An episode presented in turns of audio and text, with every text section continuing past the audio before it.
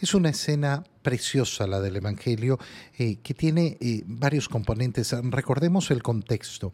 El Señor se ha establecido en Cafarnaum, le eh, ha ido a la sinagoga, nos ha mostrado el Evangelio de San Marcos un día de la vida del Señor, cómo fue la sinagoga, cómo fue, cómo sanó a la y suegra de Pedro, cómo le llevaron muchos enfermos, muchos poseídos.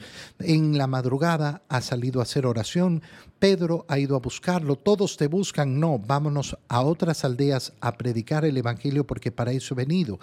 En, ese, en esa predicación hemos visto a ese leproso que se acerca al Señor y se postra delante de él pero no cumple el mandato que le dio el Señor de no anunciar esa curación que había hecho y por eso Jesús no puede entrar en las ciudades.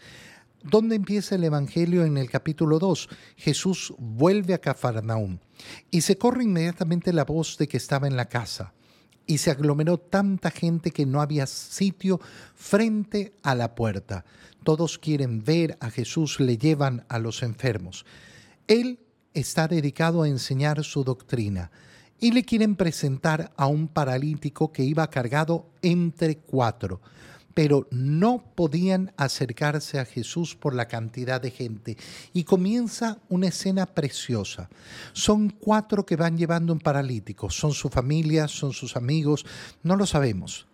Son cuatro que quieren ayudar a este paralítico, que han escuchado lo que hace Jesús y tienen fe de que Jesús puede ayudarlo, de que Jesús puede quitarlo de esa parálisis. ¿Y qué es lo que hacen? Viendo la cantidad de gente, no se quedan ahí. Buscan la forma de poner a ese paralítico delante de Jesús. Esto tiene una imagen espiritual preciosa. ¿Por qué? Porque cuántos hay que están paralizados en su espíritu por la falta de gracia, por la lejanía del Señor. ¿Y qué es lo que tenemos que hacer como apóstoles de Cristo? Como verdadero acto de amor al prójimo, acercar las almas a Jesús y hacer todo lo posible para acercarlas y no quedarnos nunca con es que es complicado, es que es difícil, mira todos los problemas que hay. Busca una manera busca una forma. Estos hombres nos enseñan eso, a no quedarse paralizados también delante de las dificultades.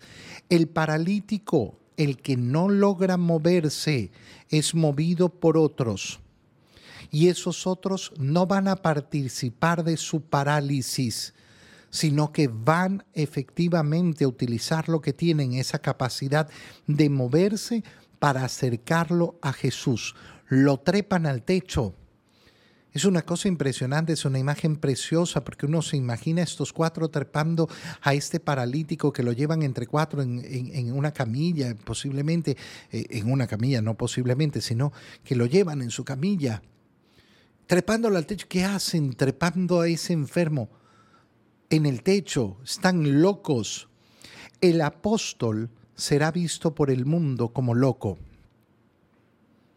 Pero el apóstol tiene claro qué es lo que quiere, llevar esa alma paralizada delante del Señor. Y rompieron el techo, abrieron el techo y bajaron al enfermo en su camilla. Y aquí viene la parte importante. Viendo Jesús la fe de aquellos hombres. ¿La fe de quién? No del paralítico, la fe de aquellos hombres que habían llevado al paralítico hasta el Señor, viendo la fe de esos hombres, viendo la fe de aquellos que acercaron esa alma a Jesús.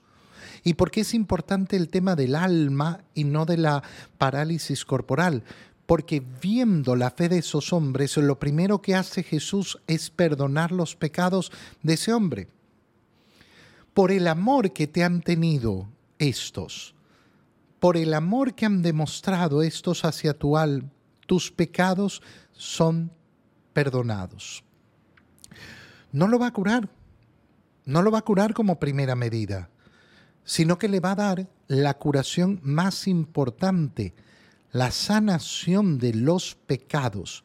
Algunos escribas allí empezaron a pensar, ¿cómo?